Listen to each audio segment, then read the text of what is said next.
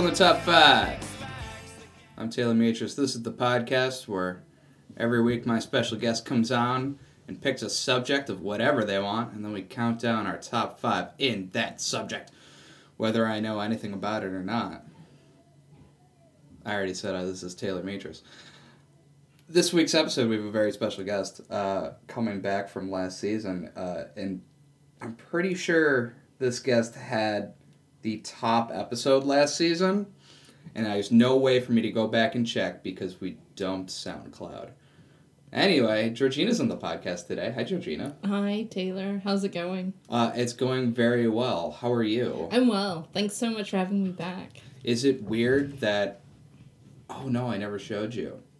They're lost to time now. We got a lot of weird, weird comments about you, and you're and you're, you're deep in the hearts of all top five top five fanboys. Whoa, really? Yeah, they were like, "Where is she from? How do you know her? What is she like in real life?" Is And this was like, true? a dirty freak. Uh, a little bit true. Oh, wow. I would say you were the most asked about guest. That's amazing. Um, well, cool. Sounds like we both can help each other with Yes. our love lives. Yes. So I always, hey, we're not talking about that. Yeah. So, ooh. Uh, yeah, no, I was like, they're like, where is she from? And I'm like, Hong Kong. And they go, what? And I go, I don't know. Yeah. So, did they not listen to the first 10 minutes? I don't know, because I remember saying you sound yeah. like a Dickensian street urchin. yeah. Yeah. Only because this is radio, and that is a, you know, premier point of your voice. Yeah. Well, cool. Wow. Okay. Well, you know, get get some names if they ask again. You can tweet at Georgina at top five underscore podcast. I believe that is the best way to reach correct? Probably. and yeah. also by rating and subscribing. Yes, loves it. absolutely. I won't even. Yeah. Nothing turns Georgina on like rates and subscriptions. It's true. I won't even entertain interacting with anyone unless they have subscribed to this podcast. Oh, that is adorable. Georgina, what subject did you choose for us today? So, uh, it it can be a little bit convoluted, um, but I chose the top five aha moments, personal epiphanies. Okay. What is that? So, just one of those moments where it suddenly hits you, and it can be one of those moments that it's sort of the uh, lessons that everyone tells you you're going to learn, or just a personal lesson that you've you've learned. Oh. So, but not so much the lesson; it's the moment and what brought you to that moment. Oh man.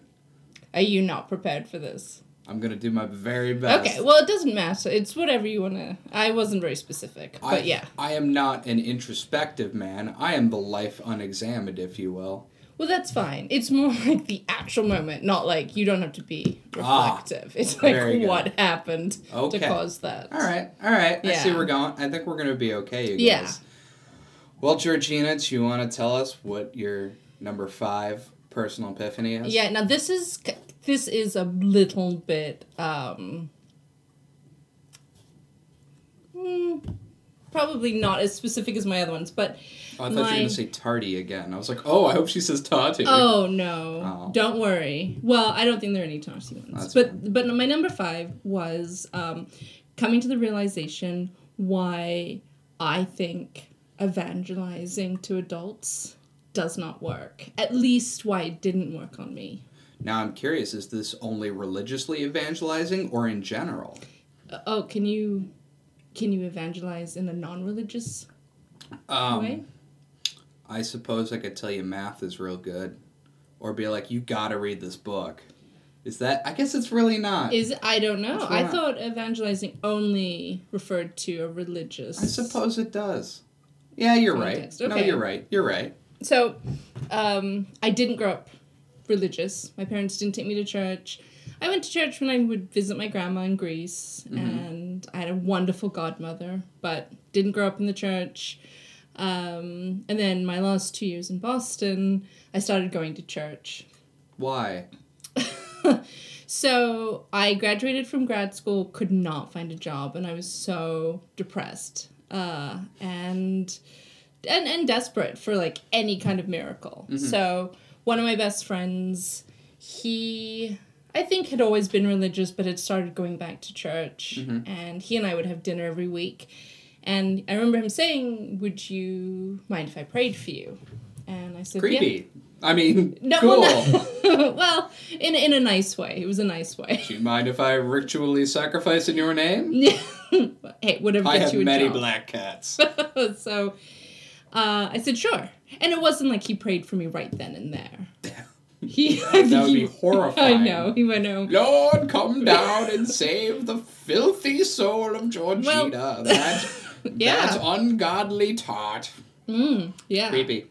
So he says very nonchalantly, give it about a week. And I am thinking to myself, wow, I didn't even know that's how it works. That's super That's what my specific. that's my doctor does. Give it like a week. At least. yeah. um, and I am not kidding. A week later, to the day, I got a job offer. What religion is this? How do I sign up? Yeah, so Is this a sexy religion or a boring one? uh, I don't know. I mean, I'm Um, gonna assume Christian and variety. Yeah. And if they're yeah. praying for people, I want to say non-Catholic. Not Catholic. Okay. Oh, do Catholics not pray for? Eh, we For don't people. offer it like we do. You'll do it at mass. You'll dedicate a mass. It's money transaction. Oh, okay. Okay. Well, or, or candles. so um, yeah, and obviously, I I Why didn't It- this work on you? oh it oh it did it Oh, did and that's why you started going. it did. So I started going to this church called Mosaic, which was an amazing church. I went there, people were loving. It was the first time I had ever really felt connected to Boston. And so I started going and this is very interesting. Is this like a non-denominational type of thing? um, they say that, but it they they call themselves a, an Act 29 church. Now, I know what you're thinking, but there are only 28 acts. But the 29th oh, I was thinking. Yeah, that, I know I you knew how many acts there were. I know you Sister are. Mary Williams absolutely got that into my brain. Yeah, absolutely. Uh, but so the 29th act being that they're going to continue to evangelize and go out. Oh, I see. Um, Okay. so I would say about a year and a half, two years, went to this church and, and really did try Mm-hmm. and take on these beliefs and just never, never could. Never really could. What didn't jive with you? Uh, I think one of the first things that stuck out to me was I went to this community group, which is a group of people. You go, you discuss the sermon, and There's coffee and donuts, that kind of thing. Yeah, yeah. Gotcha. Amazing people. I'm Yeah. still friends with these people.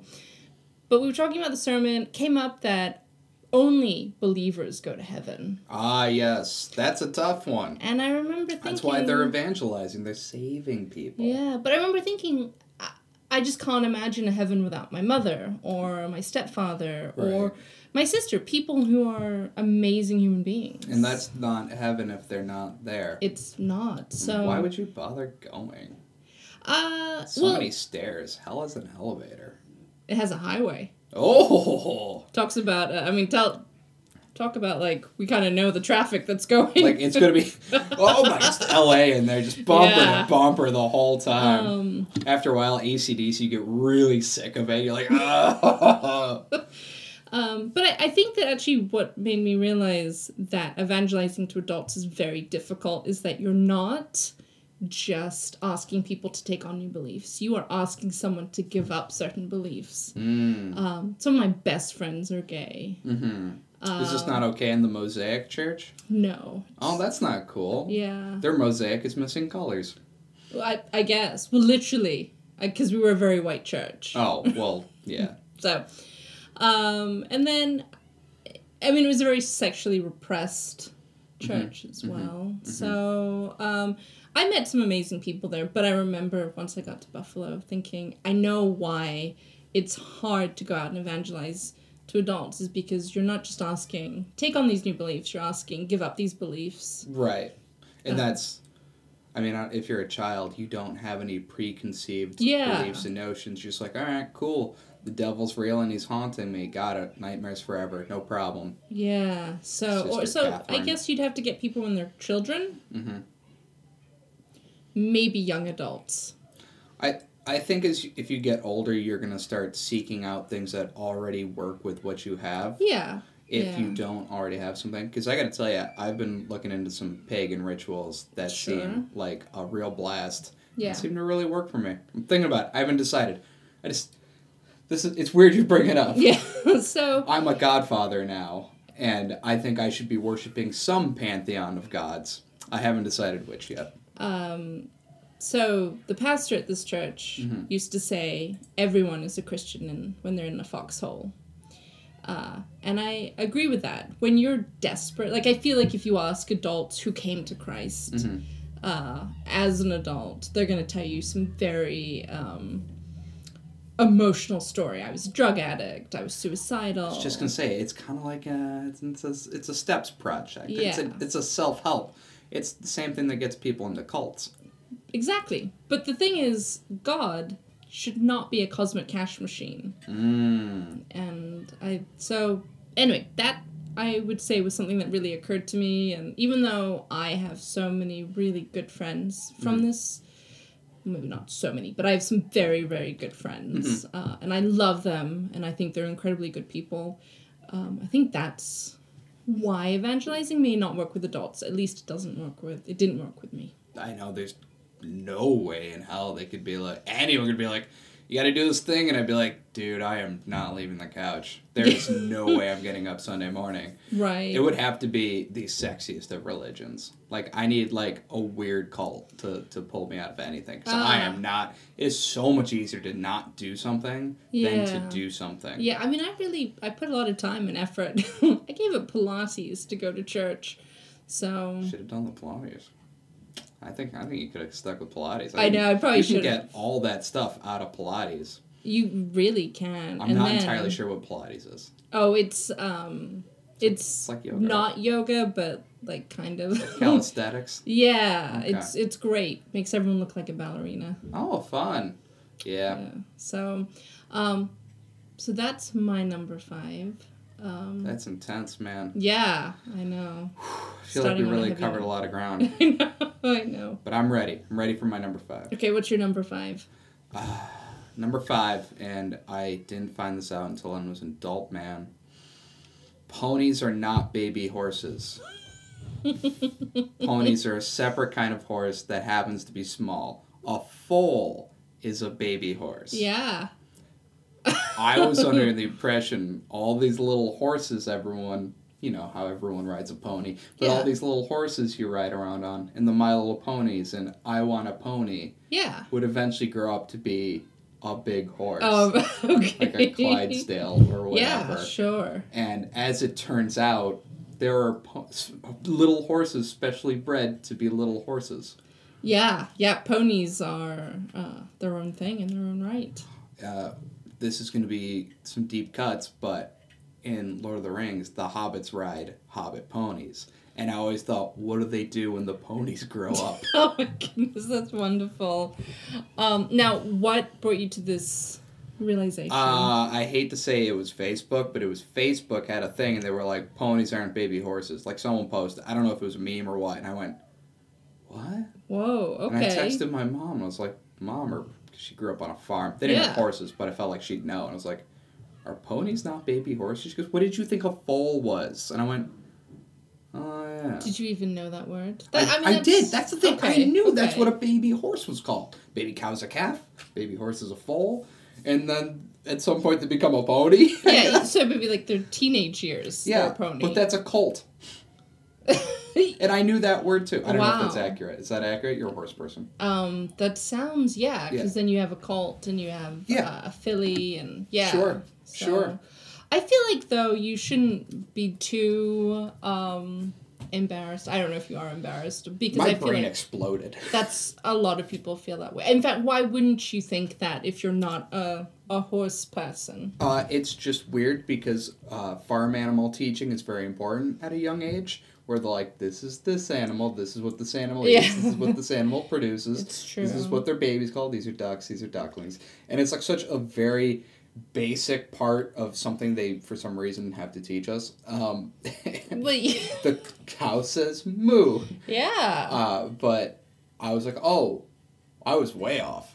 So perhaps what they should be doing is when they're like, "Do you know what sound a cow makes? Do you know what sound a horse makes?" They should then be like, "By the way, kids, a pony is not a baby horse." Some horses are just little, and that's okay. Yeah. and and and furthermore, I knew this joke.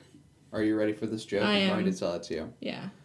A uh, a pony walks into a bar, and he says, "Hey, can I have a drink?" And the bartender says, "Sure." What's wrong with your voice? He goes, "Sorry, I'm just a little hoarse." I knew that joke. it's an inaccurate joke, but funny all the same. they didn't say baby horse. I'm a little horse. Yeah. So yeah, and and that's that's that. That's- So, ponies are typically what little children ride and hobbits. in and hobbits, but they're they're really bad tempered creatures. Are they really? Yeah. know wild ponies will bite you. Yeah. So it's amazing that we put little children and children, not even mm-hmm. just little children, on ponies. Perhaps it was a well thought out plan because parents maybe think, okay, we'll get them some riding lessons. They'll ride a pony. This pony will be nasty. Mm-hmm. And this whole horse craziness will leave our kid. She get bit by the horse. We get rid of the pony. We don't have to worry It'll about be it great. anymore. Yeah. So We can go back um, with our lives, and her dreams will be dashed, as they should be. Yeah. Yeah, absolutely. Um yeah, I feel like that's a common Okay, thing. all right, Yeah. all right. Because when I heard it, I was like, "I'm the dumbest man in the world." No, I, I had no idea. I feel like that's a very and it makes sense. It's I think I once read on Facebook like why do you never see any teenage pigeons?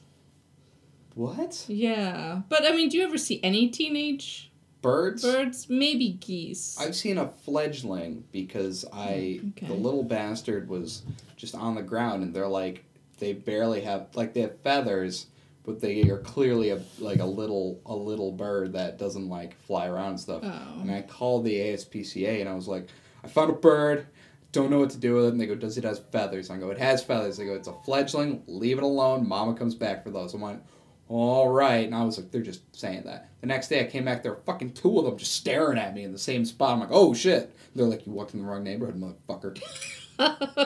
I'm really glad you didn't say you came back and you found it dead, being eaten by I wouldn't ants. say that on my own podcast. Good. Good. Well, I'm outdoors all day. I see some shit. I like you'd be amazed do. the amount of carnage that happens on city streets. oh, oh, I don't think I would be. Even in the suburbs. Wow, that's Fun. So that's all I have. That's my number five. okay. I feel like that's a good number five. I feel like I feel like I'm warming into this. I feel like I'm just gonna dip a toe in. 'cause- cool. 'cause no, I, that's good. I am not the life examined. That's fine. Okay. That's fine. Okay. I probably wouldn't be either if I hadn't spent 100k getting my master's in philosophy. It's true. Yeah, so.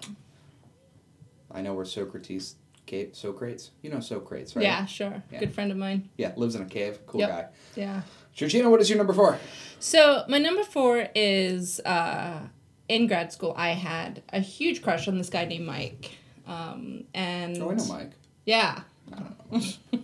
you might actually. He I think grew up in Rochester. Anyway, um, in hindsight, not a particularly wonderful human being, but at the time I thought he was, and I remember he just never, never felt anything back for me. At least he never admitted it. Anyway, I remember I was on the phone with one of my good friends, Tyler, and I said, I just don't understand why he doesn't like me because I I am like the perfect woman. I have molded myself into this perfect woman mm-hmm. for him. Well, mm-hmm. like the woman I think thought he wanted me to be. Right. And then I realized he never really got to know who I was because I had truly just molded myself into what I thought he wanted. Interesting. And I really, um, so he may have liked me had I ever actually been myself. So, so, what did you try to mold yourself into? Uh, um, so I don't want to use the word uh, that he was necessarily sexist, but a little bit. Like our friendship kind of ended when um, I got asked if I wanted to teach a semester at Suffolk, and he was like, "I don't understand. I have my master's, and I'd be a much better teacher." And Oh, that's not okay. Did he not realize you have an English accent? um, I don't think he realized that I was just a superior that you were much better than he was in every way. Um, Were you like, I have a master's in philosophy? uh, well, I almost said I went to your thesis defense. It was terrible. That's so cruel. Yeah, but I lied. When okay, so Was it really bad? it was terrible. Do you terrible. remember what it was? Um, his thesis was like journeys, uh, and how they related to Plato's Republic. So, the thesis itself was pretty good. Okay. But I mean, this man was all over the place. He started talking about visits he made to like Civil War monuments when he was 10. And Uh-huh. I really don't think they, I think that had it not been Suffolk, they would not have passed him. Mm, So, that seems kind of very uh, self-involved for Plato. Yeah, well, I mean, I think yeah. So anyway, but I remember after the thesis being like, "It that was amazing," and everyone around me was like, "What are you talking about? That was terrible." hmm And he, I, I think I just really like didn't speak up when he would make these misogynistic comments and. Yeah. That's that's hard though because especially if it's someone you like, you want to pass it over. Yeah. It's hard when a normal person you don't particularly care for is like, "Hey, remember I'm a little racist. We're all a little racist, Sure. right?" And I'm like, "Oh, I'm not, but yeah. you're next to me, and now I don't know what to do."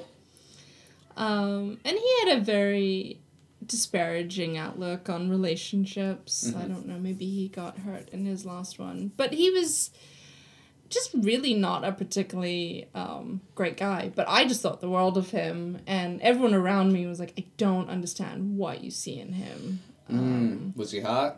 yeah, I mean, he was pretty good looking. Yeah, he was. I mean, he was Okay. definitely your all American, like blonde, blue eyed, Mhm, chiseled mhm, type. Ubermensch. Yeah. Yeah, yeah. But um yeah, I mean but I, I think that it wasn't until I said to Tyler, I don't understand why he doesn't like me. I've done everything. I'm like his perfect woman that I realized um he doesn't even know who I am. Mhm. Thank God that it didn't work out. I would have Right. either had to start like slowly revealing who I was Mhm. or um, just keep up that facade. Yeah, that would have been a hard one. You would live me. a charade of a life. I would this very sort of demure housewife type. Yeah. Well, as it would turn out, my friend Will told me that he mm. was downtown in mm. Boston a few months ago and he saw Mike doing he's now a tour guide. He's the tour guide that gets dressed up and Wait. like yeah. Wait, it's like a it's like a colonialist. Yes. yeah. So- Honestly, if I wouldn't love that job, I'd be like, oh, what a loser. But like, that sounds like a lot of fun. yeah. And so- here's ye old old North Church. Come inside. Yeah. So that's what he does.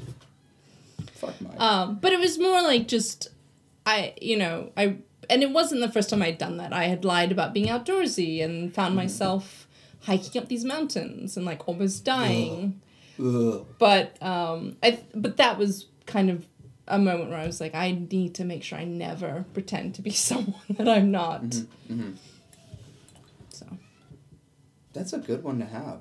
That's a good. It's a good one that you got off fairly early in life. I guess, yeah. Some I mean, people I, go their whole lives. Yeah, I feel like it it shouldn't have taken me that long because I feel like I have done that several times, and it's. I mean, most of the time I just end up on a mountain, and I'm like, we're gonna have to call like the forest ranger to pick me up because I I, need a helivac I right now. cannot hike back down. But that one was particularly damaging because it was like I really lost who I mm-hmm. was, um, which was sad because I think that. You know, there's a chance he might have liked who I was. There is, and there's a chance someone else might have liked who you were if they saw that. Yeah, so, So be um, yourself, kids. I know. Yeah, yeah. Be yourself, kids, and and you know, um, I think it's Unless better. you're a dick, be something else then. Yeah, then don't be yourself. I realize I say be yourself, but I'm like a lot of people's self sucks. It's true. So, um, but you're right. Good lesson to learn at the age of thirty. Good. You got a As solid opposed to- forty years left. I know. I could have gotten married to the guy and then been like, oh, by the way, I'm not actually this demure, and I never brought this up, but your thesis really was terrible. It's tough. That's tough. yeah. So, um, okay. So, what's your number four? Uh, my number four, I discovered um, a few years ago. I kind of had an inkling this might be true, and then actually starting the podcast, I realized it totally is true. I miss school. Oh, oh, I miss school so bad. yeah, Taylor. I, I, I, I feel ya. I loved school. I had a blast. Not in high school. Then it was just you know girls and illicit liquor. Um, but in college, I was like, ah, I'm much more mature, and also I have girls and legal liquor, and and also I I miss doing um, I miss being challenged with tasks that I can actually accomplish. Like I miss Right. that. I miss using my brain for stuff. Right. I miss having to read a bunch of books and then make sense of that. I'll never have to do that again. Right. No. Um, I don't know if I miss school as much anymore, but Hmm.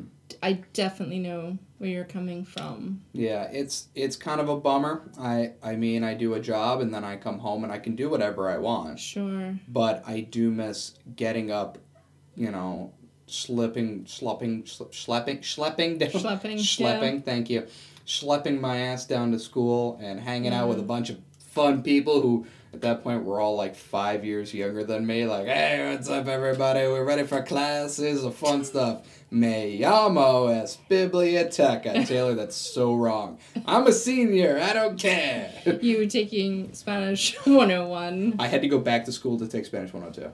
Oh. I took a semester of just Spanish 102. That's the that's only great. thing I Why went. did you have to do that? Um, I took a language freshman year I, uh, at a community college, and it was sign language.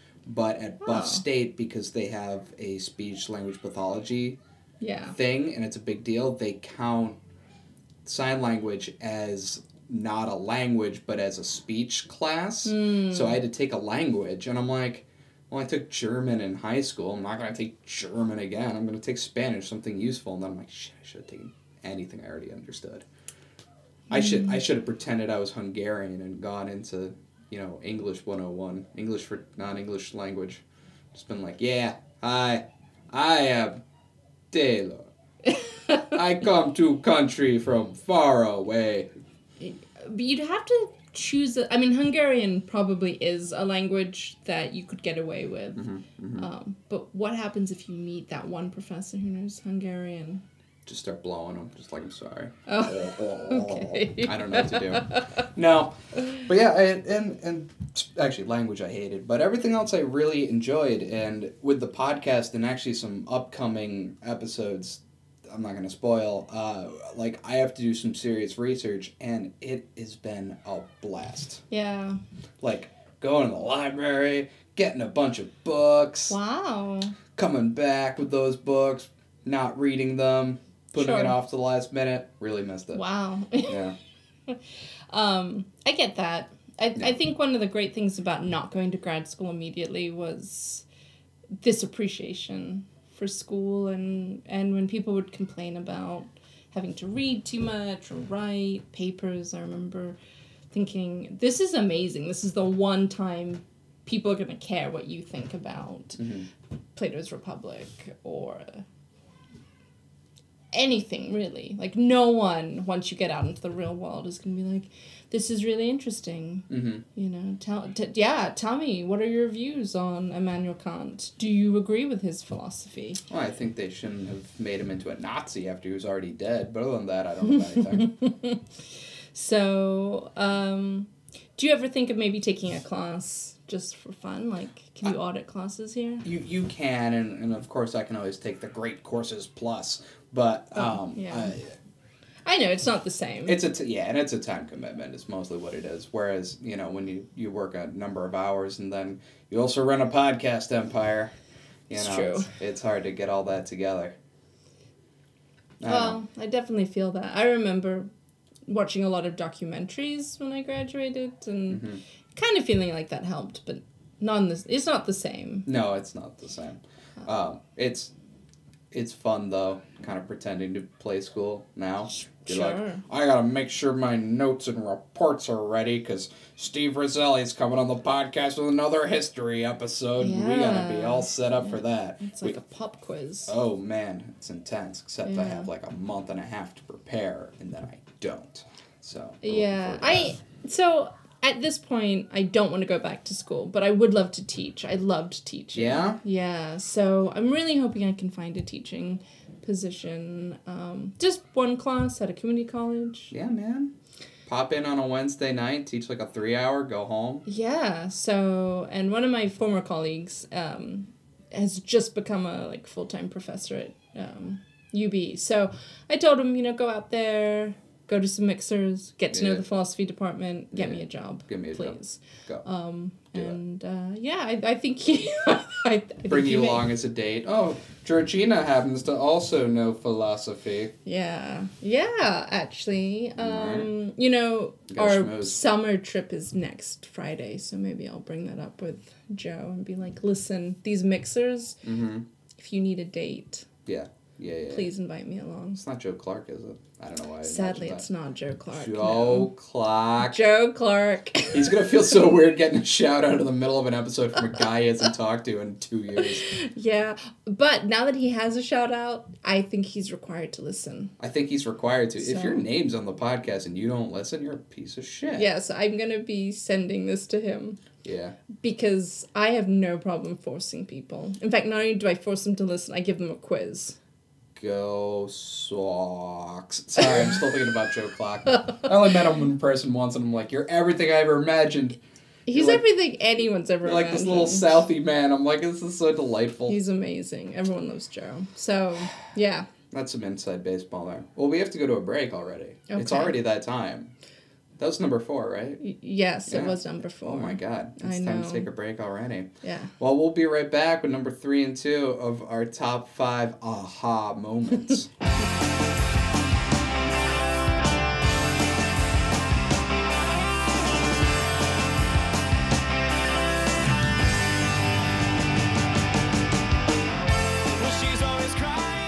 Welcome back to Top 5 Podcast. We're counting down your top five personal epiphanies with Georgina.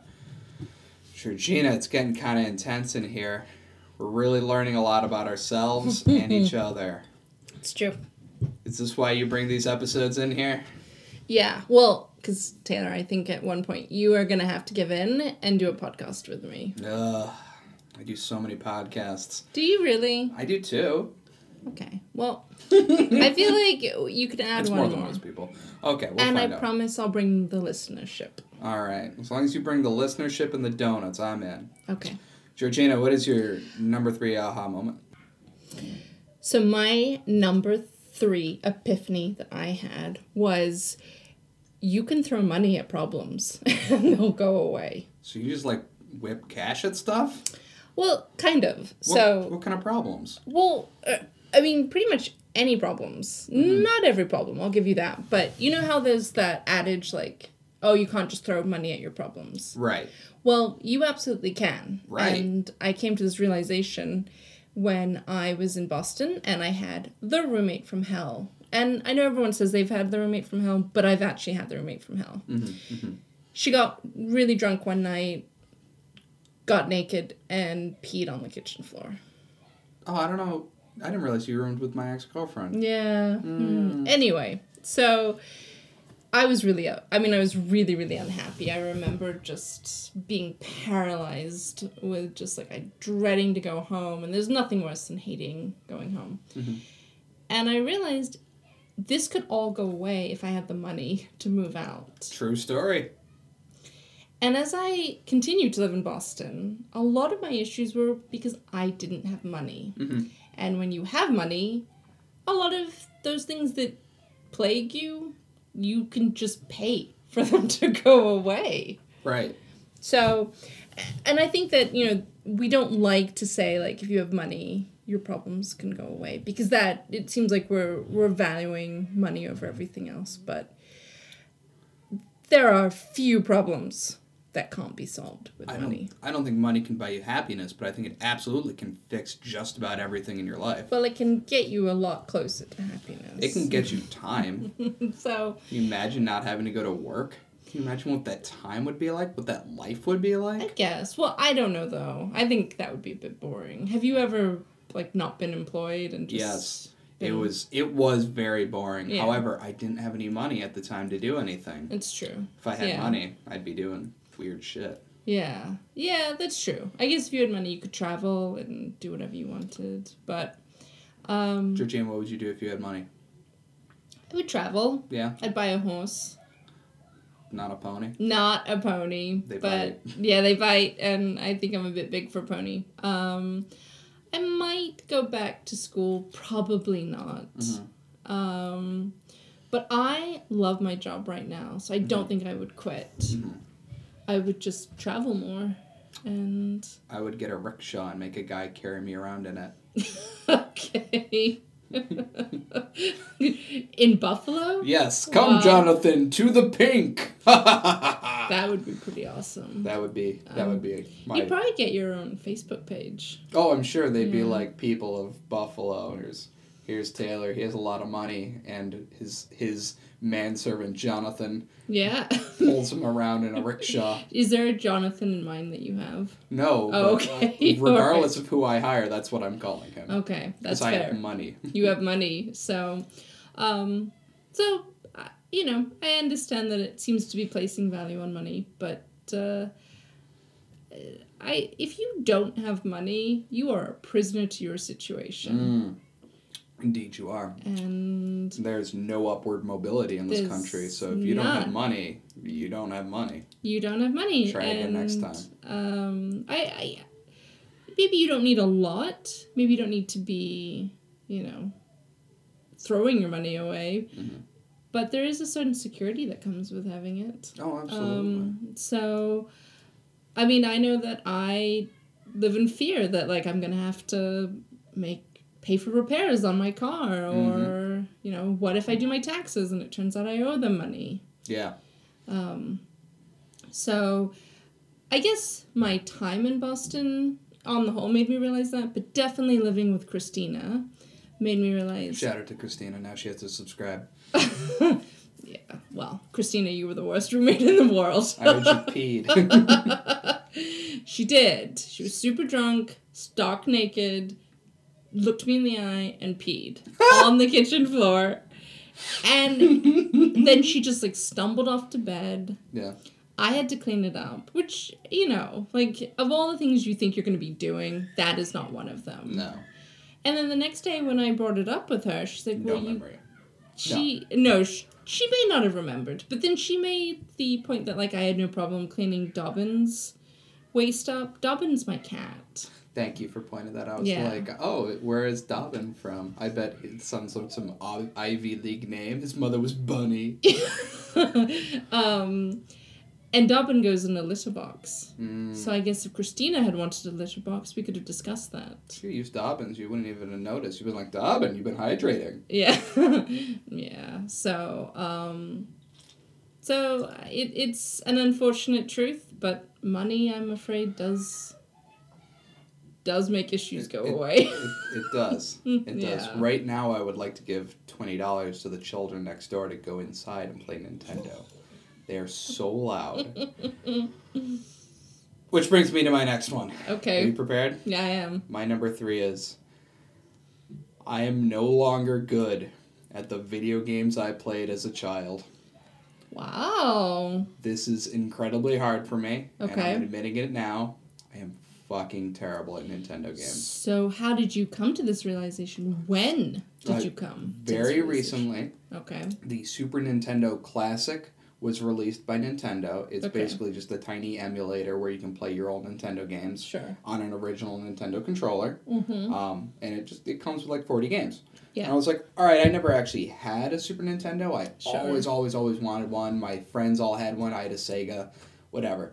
And but we together beat all of these games. I mean, sure, it probably took all Saturday, but we beat all these games. So I'm like, all right, cool. Let's roll it up and play some levels. Let's kick some ass. And I pulled up uh, Ghouls and Ghosts, Super Ghouls and Ghosts, where it, which is a little knight and he runs around throwing lances at ghouls and ghosts. Mm-hmm. If you get he is you have two hits before you die. You get Okay. hit once, your armor falls off, and then you're just a little guy running around in your underwear. Uh, Wow. I know. Uh, and then In if- your underwear? and your yeah, he's got like little hearts on his underwear. It's adorable. Wow, he's got little very detailed. Yeah. Okay. It's a great game. Uh, Okay. and then if you get hit again, you die. I made it about two minutes into the game before I died. I went, all right, shake the rust off. Here we go. Three Wow. minutes in the game until I died. Back down to one minute. I just cannot. It. They're all these old games are about timing and consistency, Yeah. and I don't have any of it anymore. The last game I played was Prince of Persia, Oh, and that was when I was still in Hong Kong. Maybe when I first moved to the States. the PS2 Prince of Persia. Or I the don't- original Prince of Persia. No, the original, Oh wow! as in, like- that game actually was very difficult. um one of my best friends my one of my childhood best friends Mm-hmm. julian and i used to play it and i don't think we ever got the the furthest we got was there's a scene where he has to fight this skeleton Mm-hmm. And we never got past that Yeah, but um my father bought me a book and the book was supposed to help you with how to beat the game Mhm, yes. but it was it was actually a na- it was like a narrative first person narrative Oh, interesting. as the Prince of Persia. It was, it was just an interesting story. But um, do you play video games often? I play video games about every day. Oh. Like modern video games I play Okay. just about. I try. I'd like to play every day. I don't always. Um, but like I'll play online in-depth first-person shooters with other people and like real humans, and I will destroy them. Okay. I'll be hiding out in a bush somewhere, and I'll pop some guy in the head, and he'll never see it coming. And I'm like, great, I did the great job. Sometimes I'm a bank heist, and I'm like, oh, I robbed all this bank money with all my friends. And then sometimes I'm like, oh, I'm a pirate now, and I sail the seven seas, and I have all this fun, and it's always a blast. Even like more in depth games, if you want to hear me talk about video games, check out top five video games of the last since 1990. It's a great since 2000. Sorry, that's the episode. It's a great episode. I talk about a lot of games, but like games like you know The Witcher, which are very involved mm. games where I have to do all this other work and all these thoughts, and I have to figure out how to you know complete these missions and stuff. I can do, but I can't jump over the ghost that does two jumps. Like I can't I can't do that. I was in, I was playing Legend of Zelda. I couldn't make my way into the castle and I'm like, I knew this. I knew how to get into everything. It's the first thing you have to do. And I'm like, I can't figure out where I'm supposed to go. I think with a bit of time, your muscle memory will come back and you'll be able to beat maybe. it.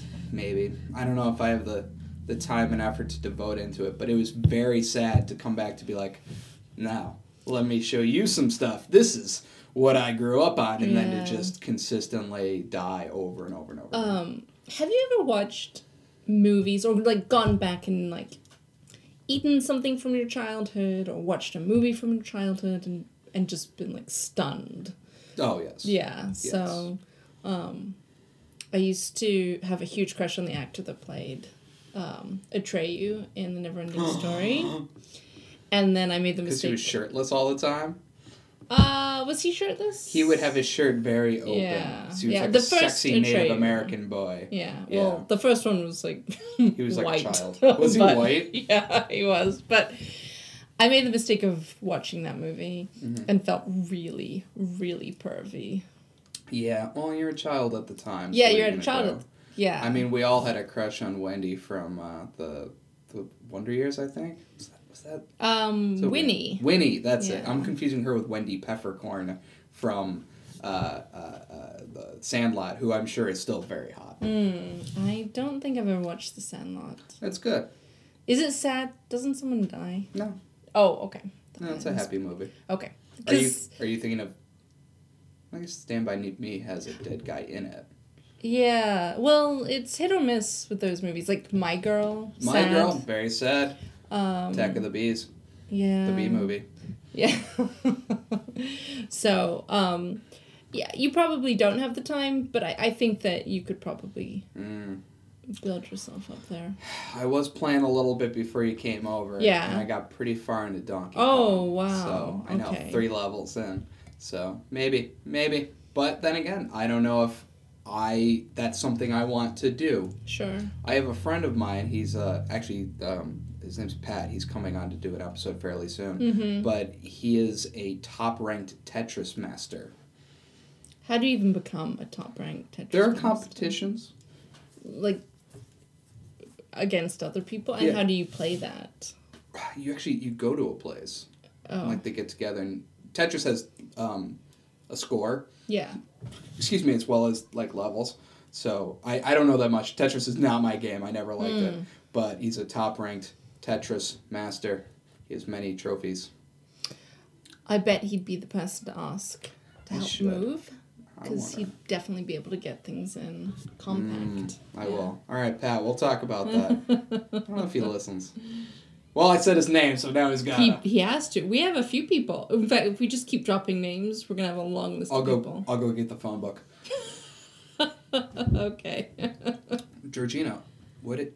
Mm, what are we up to? Two. two. I'm yeah. Two. Thank you, Yeah. Georgina. What is your number two? So my number two is I came to the realization that it is okay to not be on social standby.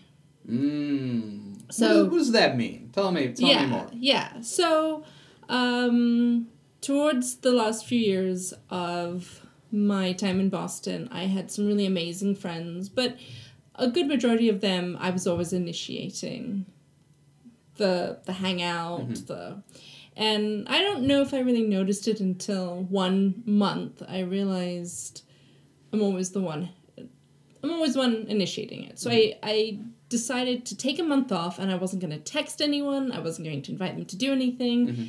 And I wanted to see if anyone noticed.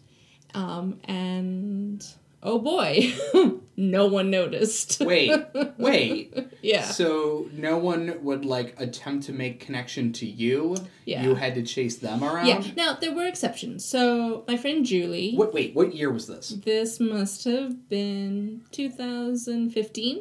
Plenty of texting. Okay. Yeah. We're good. Oh, yeah. yeah. It's not even like I was 10. Right. no. Um, no excuse. No excuse. And um, so there were exceptions. So my friend Rebecca, she obviously was not part of this because her and I would hang out and she would always put in the effort. So I still texted her to say, hey, do you want to do Yeah. something? And then my friend Julie um, was also someone that I knew initiated things.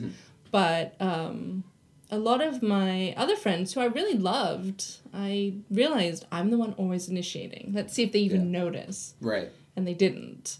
Um, so that was that was sad. But I think that wasn't even like social standby. That was just oh no one noticed. Right. The moment that I realized, oh my god, I need to stop this is um, I went to this church luncheon. Mhm.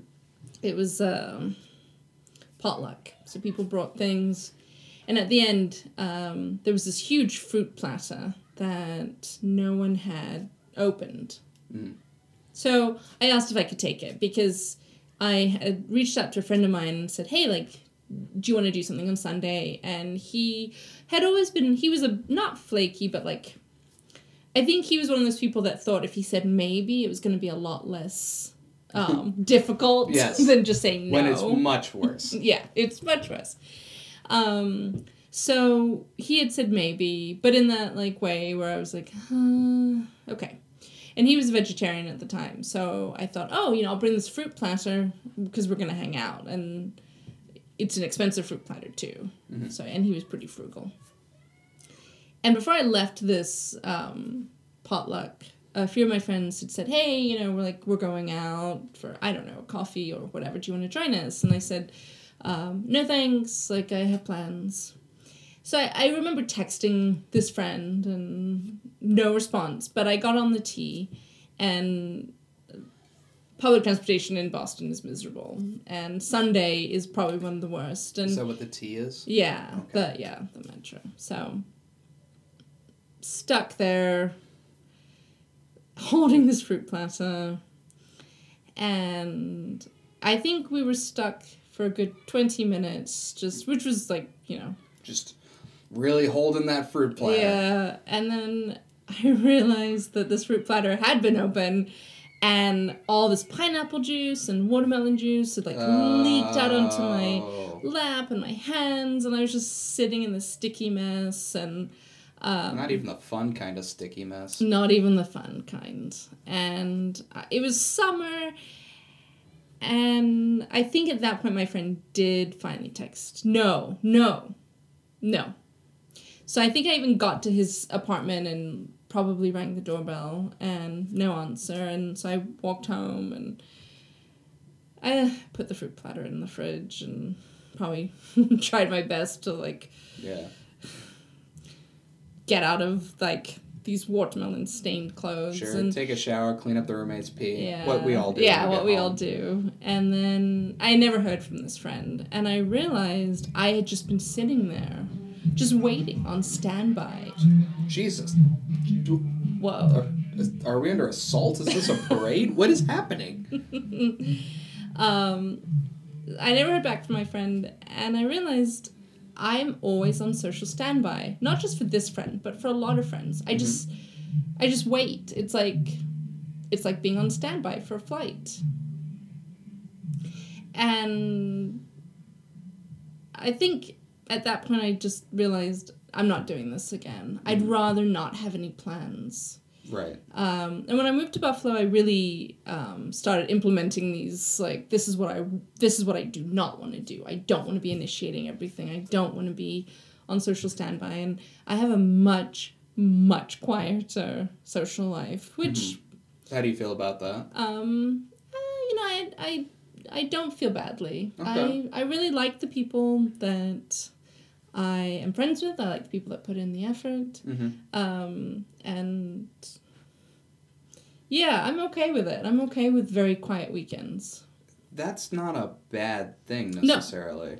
No, it's not. And um, and I remember telling my friends when I was leaving Boston, you know, I'm not doing this again. I'm not initiating. Right. And they all said, well, we really, we always appreciated that you initiated everything. And then you just gave them the finger, threw the pineapple on the floor, and said, "Fuck you." no. Oh. No. But they did say after I left that they really did realize how much effort I put into it because they, you know, people. And I think that part of it is Boston. I've mm-hmm. noticed people in Buffalo are really good at reaching out. City good neighbors. Yeah. And and social standby is not like I won't hand I don't deal with people canceling. It's like the maybe or the like you know, you can just tell when someone's waiting to see if a better plan comes along. Right. That's hard. So um, that has been something I've I've implemented, and um, and I think it was that moment of sitting on the T with this like fruit platter leaking over me. Yeah. Um, I still remember it. So yeah, Man, it's kind of a bummer. kind of. But I I mean, kind of think- like the mic thing where it's like, thank goodness I learned at an early Yeah. age. Yeah. Yeah. So. Yeah. And that's what this is about. These are our learning experiences. hmm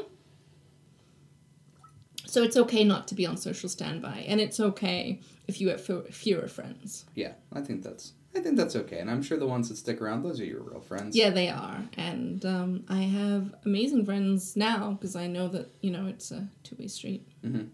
It is nice getting that text of, "Hey, we're hanging out. Come Yeah. hang out." Yes, Like that is delightful. Um, and and I'll I'll tell you, I did not have that a lot. Actually, well, when I lived in Syracuse, it was mostly my friends bashing down my door and taking me and going, "We're going to play this. Come with us and drink this quickly." Yeah. Um, but no, it is nice to just get a. We're all going. We're going out. You know, hey, I'm going out to eat. You want to get something? You want to want to do a thing? You want to go? yeah. Uh, and that's that's delightful, especially since I invented a podcast just to trap my friends in a room and make them talk to me for an hour. well, I have to say, I really appreciated you inviting me out last weekend. Hey, no problem. It technically counts as a work expense. Ah, okay, Hope you kept the receipts. even better. Are you prepared for my number two? Um, I I think I am. Yeah. I think it's going to dovetail very nicely. okay. I have a crippling case of FOMO.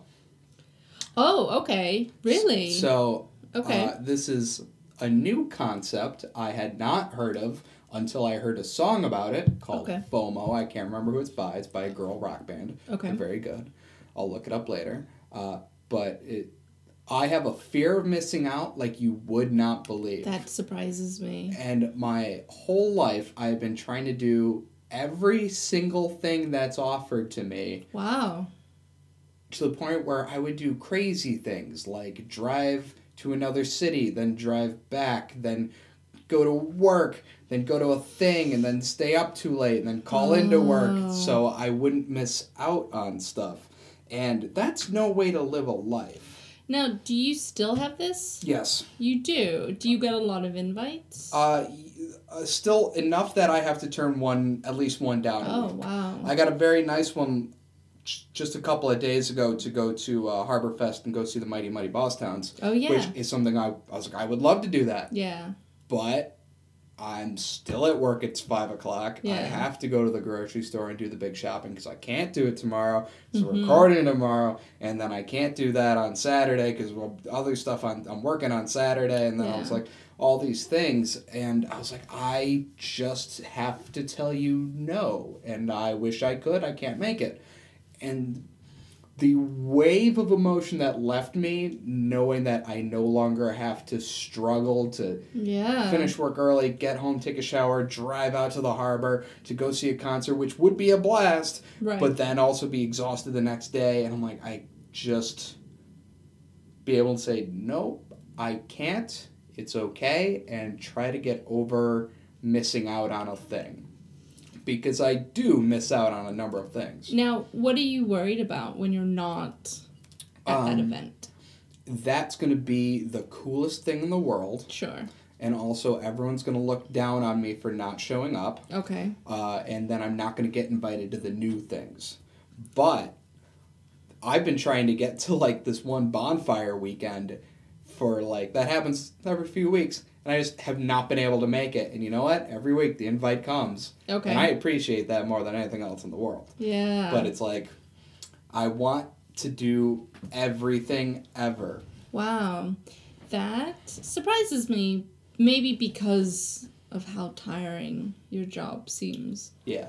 It that has made it much worse because I miss out on a lot of stuff now. So I am not great at accepting invitations. I'm Mm-hmm. very lucky in that Liz will continue to invite me places. Yes. Um, I do not deserve her invites. She has to listen now. Sorry. She does. Oh, she definitely. She subscribes. She does not listen.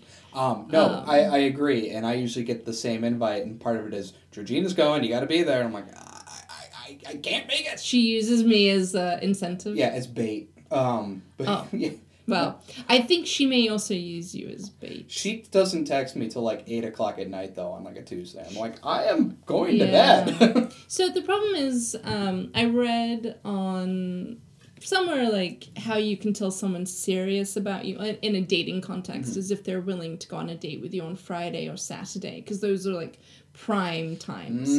Because they're missing out on other stuff. But for me, my weekend night, my weeknights are usually very like I go to work, I go work out, I Mm-hmm. go home, I go to sleep. So it's much harder to get me to do things on a weeknight. I getcha. Um, so for the future man in my life, it's not impressive that I'm going and meeting you on a Saturday. It's more impressive that I'm meeting you on a Wednesday. Because I've given note, up. gentlemen. Take note. Yeah, because that means I've given up like my kickboxing class. Do you do kickboxing? Yeah, I do. Do you like it? I love it. Well, okay, it's Is Billy. Blanks there? It's um kickboxing cardio. Okay, so you don't actually kickbox anyone. No, you don't. But I love the instructor, and I Hmm. do ab lab twice a week, and it's um. When you learn about abs with also Bunsen beakers. yes. Yes, and Um, I I think I probably had the same issue when I was yeah in Boston. This fear of like missing out. Probably why I. Um. Well, I don't know why I would have feared that because no one was inviting me to do things, but maybe I was afraid. so, um, so you don't feel that way anymore. I still feel that way, but I at least acknowledge that that is a feeling that needs like I don't have to Yeah. act on Okay. because I don't. I'll. I like I had a friend coming to town out of nowhere, and he was like, "Hey, we're we're going out. Yeah. Come out with us on like a Thursday." And then I'd be like calling into work, Yeah. and I'm like, "That's not acceptable Mhm. behavior." And two, I'm not required to do that if you give me no notification. But also, I need. I'm also a people pleaser. But I was like, I Mm. need to be at the thing to see the thing because I don't want to hear, "Oh, you missed out on this," and it was great.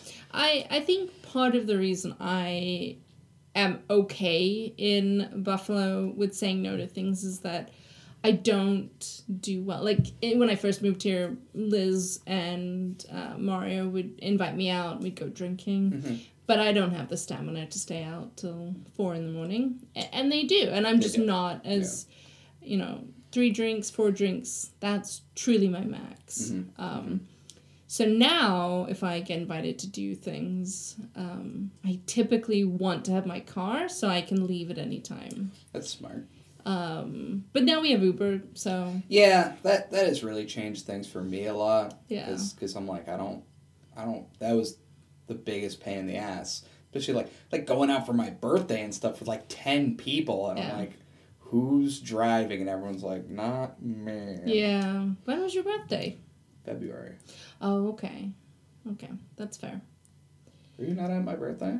You I didn't come to my birthday? was I invited Piece to your birthday? I don't know, probably. I didn't. There were a lot of people I did not invite to my birthday that I was happy to see. I was What like, oh, you- hello, new friends. what did you do for your birthday? I got drunk.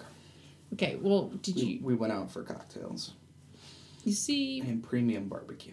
Hmm, I feel like that's something that I would have been invited to, but I don't think I was. That's okay. Well, I'm sorry. Next time. Yeah. My What- next, the next party is in September. End of, end of September, Uh, when's your birthday? February. Yeah, I know. You just asked me. What Yeah. the fuck, Georgina? uh, what's the day? The tenth. The tenth. Okay. Now everyone could steal my identity online. Well, yeah, sure. They don't know what year. They don't know you. I'm only 22. there you Mm. go. Uh, well, my birthday is also in February, Uh-huh. so Are we both Aquarii? I think we are. Yeah, on February the third. Cool. You know, actually, this would not have oh, been the the, day year. after Groundhog's Day. Yeah, this probably would not have been the year to invite me because I had just um, lost my father. So you may have invited me, and I Mm. probably was not around. There we go. Yeah, not That might have been it. I have very few memories, but I was told I had a great time. Yeah, sounds like it. So Yep. good, good. All right. We have to take our last break. Okay. When we come back, we'll have our number one Number personal one. epiphany.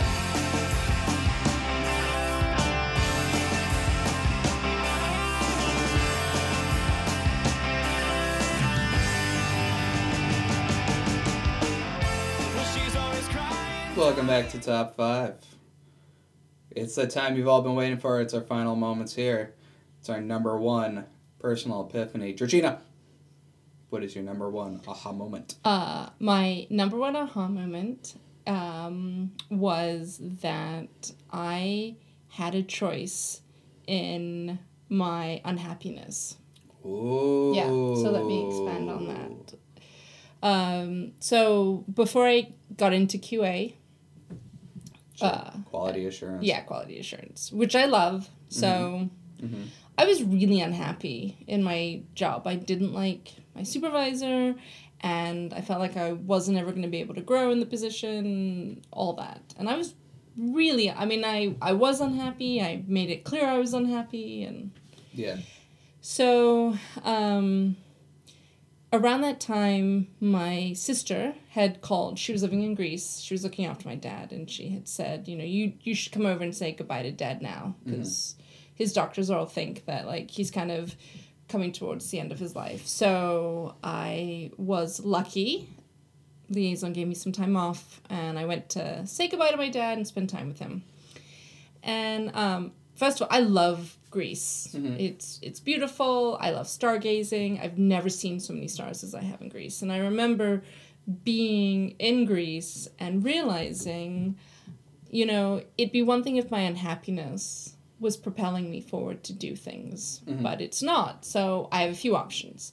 I can go back and I can look for a new job and hopefully get a new job. I I can go back and just accept that this is the job I have and I'm not going to grow. Liaison is not going to see me as leadership material. I'm not going to become a, a manager. Um, so, and that that's just how it is. Or I can go back and I can continue to be unhappy. But it's that is actually, you know, not not doing much Not much of um, so I have an option, um, but it's uh, right now whatever I'm doing is not working, which was just being unhappy. So I went back and kind of decided, you know, I'm gonna have to look for a new job, and uh, I invited my now boss out for coffee, and we just went out, and I had was telling him kind of my time in Greece, saying goodbye to my father, and my realization that um, I'm not happy. I think I'm to start looking for a new job. And he had said that he was really sad. He thought that I was a, a good employee and that liaison was going to be missing out. And um, I had said to him, you know, I'm interested in coming into his department. And he was like, well, you know, why don't you just send me your, your resume? And he and I had had these discussions before. I've had these discussions before with other people. People, you know, they always want to be helpful, but yeah, that's that's a corporate trap. yeah. So I know. Like, yeah, yeah, we got good things coming for you. Just keep Yeah. doing what you're doing, and then that's just a trick to get you to do work. to keep doing Yeah, the things you're possibly doing. So more work no I money. emailed, yeah, emailed him my resume. Didn't really think anything of it. Not that I thought he wasn't going to help me, but just because I thought, um, you know, there's really no movement and they're probably not hiring. I think I emailed him my resume on a Monday. On Wednesday, Mm-hmm. I got an invite to interview for the position. And Interesting. by Friday, I'd done all my interviews, and it took a while to get into quality assurance because my current boss at the time and operations really didn't want me to leave. Um, yeah, fuck them. yeah, but um and I'm not saying that my like shift in thought necessarily was the reason I got the job, but I think it was really good for me to go back and at least be able to articulate in not a whining manner like I'm not happy Yeah. and Is that like a take charge moment of your life? kind of. At least being able to express yourself honestly. Yeah, or just like realizing, like, okay, I'm not happy, but my unhappiness is not propelling me forward. It's just making me miserable. Um, so yeah, so I, I, that was a big moment, like standing there in Greece, realizing like I have this, I have these choices, and one of them is still to be unhappy. Um, but it's yeah. So How much do you think your work life is responsible for your personal happiness? well, I mean, it is 40 hours of your week at least. Um, I, don't know. It's it's hard because I love my job now. So I think that it's you know it's hard to think back and remember. But I was really unhappy. Yeah. I mean, so if that's specific, if your job is specifically making you unhappy, yeah. then yeah, you should probably. I do don't. I mean, I'm not a believer in dream jobs. I don't think that following your bliss is necessarily good advice. Um, I hope not. My bliss is mostly sex based and uh, whiskey based, and then Sure. those are two things that are bad for you. um, I don't know. Is sex bad for you? Sometimes. Sometimes. Okay. Well, um, and I think as Americans, we place way too much value on what we do as an occupation, and we define ourselves as that. Um, but this was more just like it went back to the whole money thing, where it was like, I'm never going to move forward. I'm never going to be able to support myself, and so. Um, and I don't know. I always felt like I was kind of underselling myself, and and part of that is the issue. Like you undersell yourself, so people are only gonna pay you what you demand. Did it take your dad dying to make this decision Well, to be he was- happy? Because yeah. that is that is kind of depressing. Um. Well, no. So, but going to Greece, stepping outside of like my Be- usual everyday environment, That can change the Um, world. and I think going back to a place that I had been going to since I was a child, and and being reminded, you know, things change. You do have these moments of unhappiness. You have these moments of great happiness, and um, my dad was still alive when I came back, and Okay. so um, but I guess going to say goodbye to my dad, maybe that made me realize because he was kind of an unhappy person. So Yeah. maybe just realizing there's so much more to life than work and yeah i don't know but it was definitely like yeah And, and that you have a choice in in this Yeah. matter Yeah. of being happy or not. Yeah and it, i mean At least you're in charge of that. yeah you know my my dad was very unhappy and i think he always felt he didn't have a choice Mhm.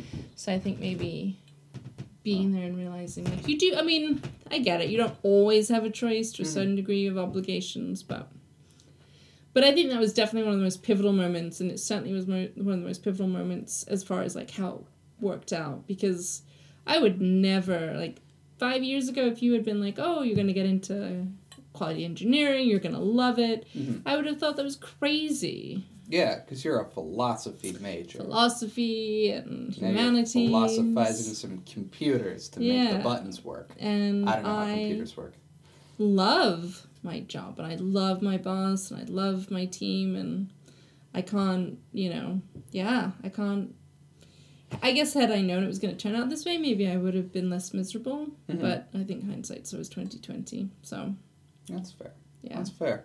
That's meaningful. I think people can take take some real well, it's write very that shit down, kids. Yeah, it's easy to because I've said this to people who are unhappy, and I realize like it's all just sounds like antidotal bullshit. Mm-hmm. If you're because when you're unhappy and in that situation, you feel trapped. But Yeah. Um, and although I don't know if I believe that adulthood is one of those things you can use the slogan "It gets better." It gets better, you know, when your knees stop working and your hair falls out. because it actually gets harder. Um, I will tell you, adulthood definitely sucks. Like I really do not care for it. Um, but you always have some kind of a choice. I agree. I agree. Yeah. And and I mean I've even been when I worked at the toy shack and it was getting to the point where I was like, I can't do this. I don't get paid enough for this and I went, eh, fuck it, I quit. And uh, and I quit without any plan and I was just like, well, we'll see what happens. And what happened was a pretty decent job. Uh, was that when you went to liaison? It was. Oh wow. Were you scared you weren't going to be able to pay your bills? Yes. Wow. Okay. Yes, I was. How long did it take you to get the job? There was a week between when I left Toys R Us and when I started. Whoa. Yeah, and I had a wedding that week, so I didn't even notice. Yeah, That's crazy. what do they say? Jump and the uh, parachute will appear, or jump and the, the net will appear. Oh, I've not heard that, Oh, it's a it's a good one. yeah. Yeah. Uh, however, having jumped from other things, the net does not always appear. Yeah. Um, yeah. You see, I think I always assumed I would land on my feet, and then Mhm. being in Boston, I was like, nope, you don't always land on your feet. Yeah, So. it's fun when you don't. Um, did you get Nicole the job? yes, Oh, okay. this is inside baseball. I don't think anyone cares about this. And also, I want to talk about my number one. I want to hear your number one. It's very important. I found very late in life. Like I, Uh, you know, I'm I'm only so old. When I was 28 years old, which is last year, I found an entirely new support system for my human life. So when you're a kid, you kind of have what you're expected to have, and then you have what you're given, Yeah. and then eventually you have to choose. At least find out and choose what you actually need. Yes. And what I'm trying to say here is I prefer boxer briefs over boxers. okay. Wait, this only you only realized this last, year. I still have many pairs of boxers. I might wear one if I'm just hanging around the house and don't want to be completely naked, Sure. but I cannot believe I stuck with boxers for so long. Oh, I okay. So now It's it's night and day. So when I was a kid, you start with your tidy whities with you know Superman on them or whatever. okay. Yeah. Ghostbusters in my Sure. particular. Uh, and I was like, okay, this is what's good. And then they make fun of you in, in middle school when you have to go to gym, so you put on boxers. And then eventually you have to find out that those are the worst. You want I don't know if I if I want to know, but why don't you tell me why those are the worst? Oh, I was gonna tell you whether you wanted to or Okay, not. good. So there there's no support. I'm not I want to be cradled and held Sure. throughout my day. But also when you pull up your pants, they all this extra cloth comes up with you and you have to stuff it back Yes. down into your pants. And if you're wearing a more modern cut of pants, they're a little snug. Yeah. So you stuff in and you can see them like bunching up and you just have a wedgie all the time. and Ah, and then if it's hot, you just feel like you have like like half a cup of water just beneath your junk at all times. Like you just always feel slightly moist. And now that I have this perfectly holding Yeah. boxer brief, which holds my junk, but also holds me a little around the leg so that nothing rides up. Okay. Why isn't this issued to every man in ever? Just why do we have these other options? Doesn't make any sense. I don't know. Um, you know, it's funny because I actually have occasionally thought, how much support do boxers give Zero. guys? So Full hang. now, what made you think I'm going to go buy a pair of boxer briefs? I had dated a girl a few years ago, and she was like, no, actually, quite a few years ago. And she was like, oh, you know, boxer briefs look sexy. And I was like, I don't care. This is what I do. This is the rut I'm in. Yeah. And then I dated another girl, and she was like, boxer briefs are sexy. And I was like, no, I don't believe any of this.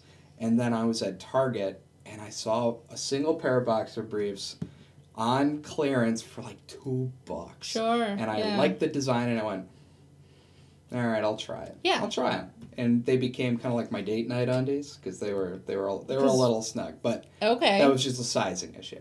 And I was like, you know, this is kind of nice. Yeah. I kind of get this. I kind of like being able to just pull up my pants and be fine. And now that's all I'll get. I mean, it even helps the friction of chub rub between, you know, I- my upper thighs. I could see that. Yeah. Um that makes a lot of sense. You know, there's I mean, I guess I don't really pay attention to adverti- advertisements for men's underwear, but Mhm. there's a lot of like targeted towards women like thongs and things that don't show panty lines, but Mhm, mhm. really it's men. If you're shoving your boxers into your trousers, Yeah. I think I think that is really what gets it. Because just a nice pull up your pants, nice and comfy, is very different from what I'd been doing my whole life. Wow. And it's it's really changed my life, and it's really opened me up to new things. Has it? It like has. tighter trousers?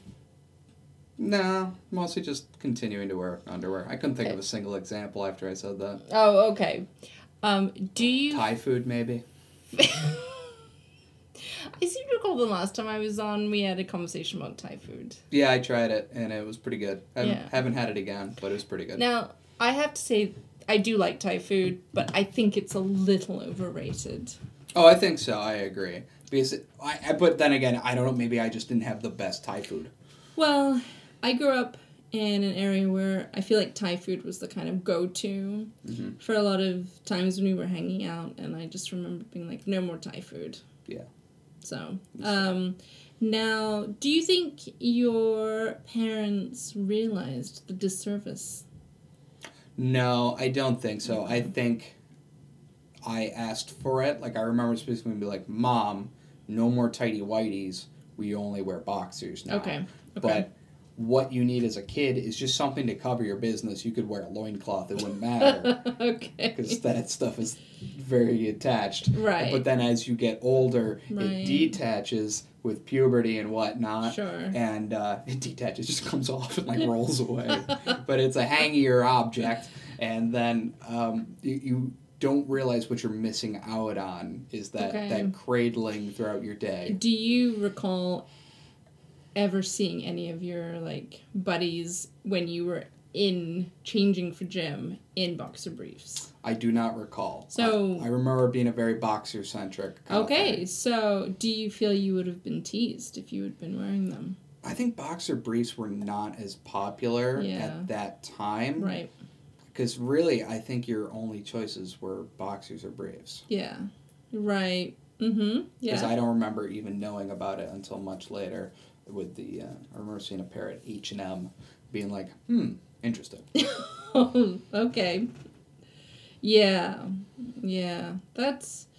Uh, I mean, I can see that being pretty life altering. It has changed everything, and I have so much more room in my drawer because they're That's smaller in general, and also they're easier to wash because they're not all cottony and gross. Sure. And if I get wet, they dry faster.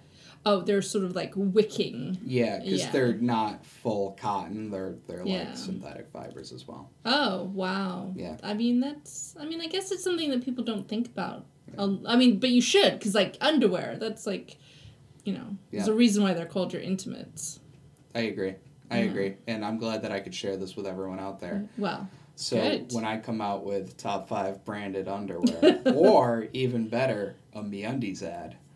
Ooh yes, know. I listened to a podcast where they advertise MeUndies. I haven't heard of MeUndies ad in a little while, and I'm a little worried. 'cause I- Oh, I, I hear they're um, good. Yeah, I you know I'm always tempted to try them out. They're- Do you have a specific brand of boxer briefs that you go? Um, I like I like Hanes because Michael Jordan wears Hanes. Mm. But uh, for work, I find that I'm fucking shredding uh, some undies. Like Oh. I'm going through a lot of underwear because it's a lot of friction. I Yeah. walk for a living, Yes. so I did buy some like BJ's brand, like, like twenty pack. I'm like, all right, you guys are you guys are for work hours, and everything else is for in case anyone sees it. Sure. But- um, Being at home, I prefer the more comfortable. so are those the, those are three options: boxes, briefs, boxer briefs. yeah, and then I guess commando if you're really Sure. fun, but my Um, butt will come out.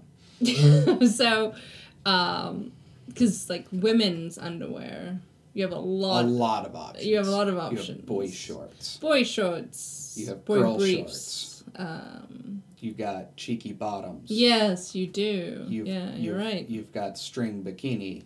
Yeah. You've got. I remember in high school, uh, uh, a a girl I was dating was like, "Yeah, I accidentally bought thong underwear," and I went, "Oh, that would be terrible." And she's like, "Would you like to see me in that?"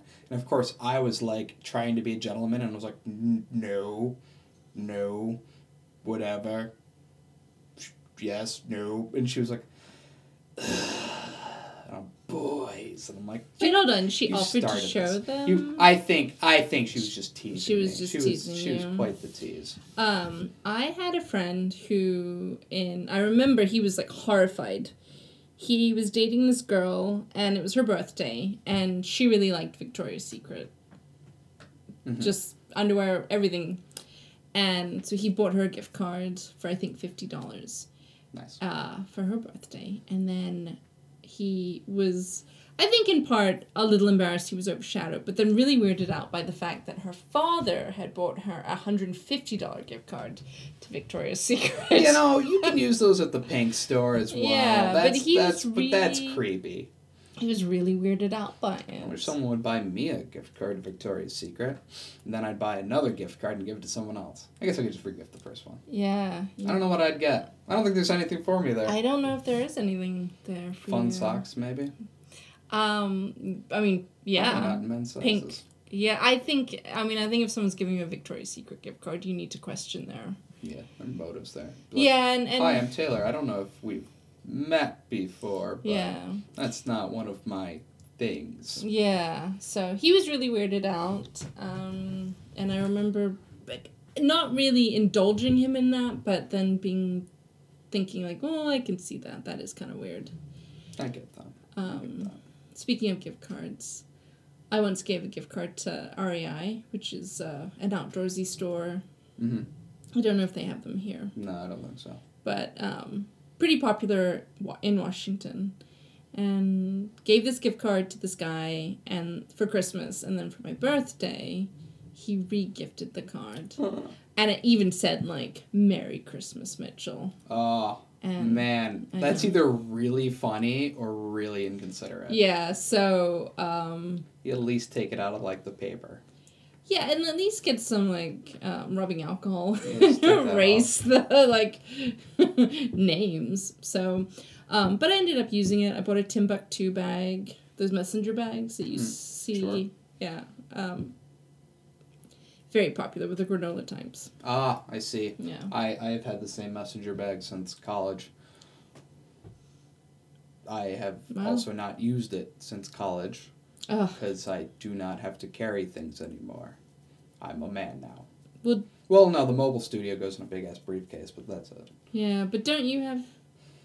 Oh, I guess you don't. You're not on foot when you deliver mail. Oh well, I am. You're right. I have a satchel. What am I talking about? Yeah. The fuck am I talking about? I don't know. I wear a satchel for a living. Yeah, I always hope sometimes I'll see you, but I. I No, don't you know, you'll never find me. Well, well, not. I'm in such a weird little part of a neighborhood, Okay. like, like hidden behind a pizza place, and people keep coming up to me and they're like, "How do I get back to the main road?" And I'm like, "We haven't seen the main road in fifteen years." Oh, man. All right, Georgina, that's all the time we have. We're done. We're out of time. We don't have time for shit. Okay. Is there anything you'd like to plug before we go? Um, no, I, there isn't. No, I you're not a plug person. Okay, all right. Um, thanks for sticking with us on Top Five Podcast. Uh, we've got a lot of episodes from our on the road series we did while we were um, on the road. So enjoy those. Uh, we've also got an entire month of Halloween spookiness coming up in October. So great episodes coming up for that. I'm very very excited for those. Uh, and and don't forget to rate and subscribe. Uh, you can also follow us on Twitter and Instagram at top five underscore podcast. That's top the number five underscore podcast. We're also available on Google Play now. I had no idea they had podcasts. Hmm. Yeah, our host was like, "You're on Google Play." I was like, "Why? Do we have do we have an app? I don't know. I don't understand." But I guess that's good for Android people. So lucky you, Androids. That's awesome. All right, Georgina, thanks for being with us. It's been Thanks, fun. Taylor. It All was right. fun. Bye, everybody.